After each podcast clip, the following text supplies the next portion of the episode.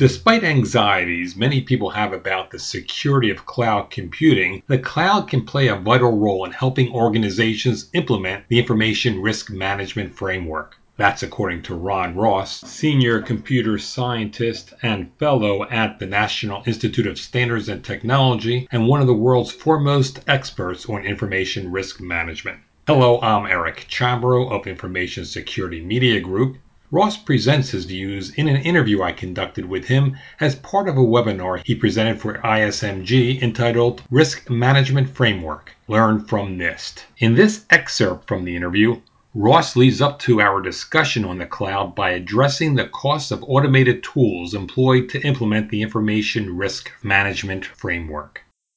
In your webinar, you spoke of encouraging the use of automation to increase consistency, effectiveness, and timeliness of security control implementation. But many organizations today are under severe budget restraints. How expensive are these automated tools, and how can those managing the risk management framework justify the additional cost to their bosses? Well, a big issue today. Budgets and making sure we're lean and mean and cost effective is going to be the order for everybody. Automated tools, some are very expensive, some are not expensive. They have a range of different prices across the board. There's different types of tools that do different things. Some can check your inventory by doing a scan of the network, looking at all the different pieces, boxes on the network. You can have a scanning tool that would look at the different configuration settings. My advice in, in, a, in where you're concerned about resources is that instead of going out and bringing a laundry list of things into the boss that you want to buy that may or may not pass muster. I think you have to go back to, again, the three tiers in the risk management process in 800-39 and look at the three tiers. At tier two, we talk about the enterprise level. Enterprise architecture today, and this also relates to cloud computing. Enterprise architecture allows us to standardize, optimize, and consolidate the IT infrastructure. When you translate that, it means you kind of build a leaner and meaner infrastructure, which hopefully can save significant amounts of money with regard to the IT that an organization deploys. If you can demonstrate those good savings with enterprise architecture and possibly go into cloud computing, where we have uh, ranges of different cloud deployment models from public to private to hybrid to community, cloud computing uh, can save a, a considerable amount of resources as well. That's where I would start because if you can reduce the digital footprint, it reduces and manages, allows us to manage complexity. We can save save money on the IT infrastructure and then possibly reinvest some of that money into stronger cybersecurity measures to include some of the automated tools. Now, that doesn't mean you have to wait until you re-engineer the entire enterprise architecture. Uh, I would just you know, be very judicious in which tools you select. Make a list of the things that are most important. Buy those automated tools first. They're going to give you the greatest return on your investment, and then rack and stack like everybody always has to do when we have to make tough decisions. That's the way I would recommend starting the process. You mentioned cloud computing. How does cloud computing change the way organizations approach the risk management framework?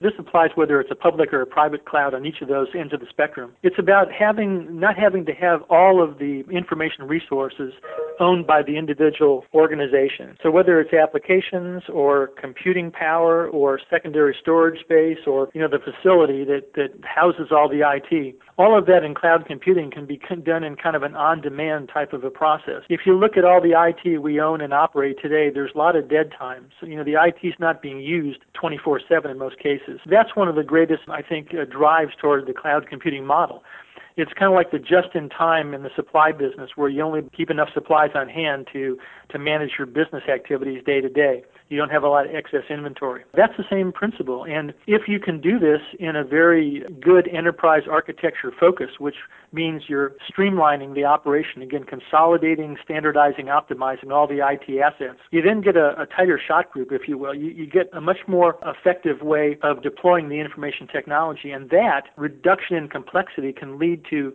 better cybersecurity solutions. We, in essence, know a lot more about how the IT is connected, how it's working, and we can deploy our safeguards and countermeasures more effectively. So I, there's great promise in the cloud.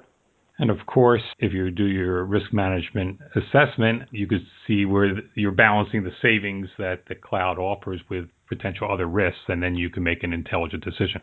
This is all about building a trust relationship, defining good sets of requirements for the providers, putting the expectations exactly where you want them, and then having a process by which the providers can come back and tell you what they've done. That's the trust relationship that has to be there so any customer can feel good about sending their critical data out to that cloud system.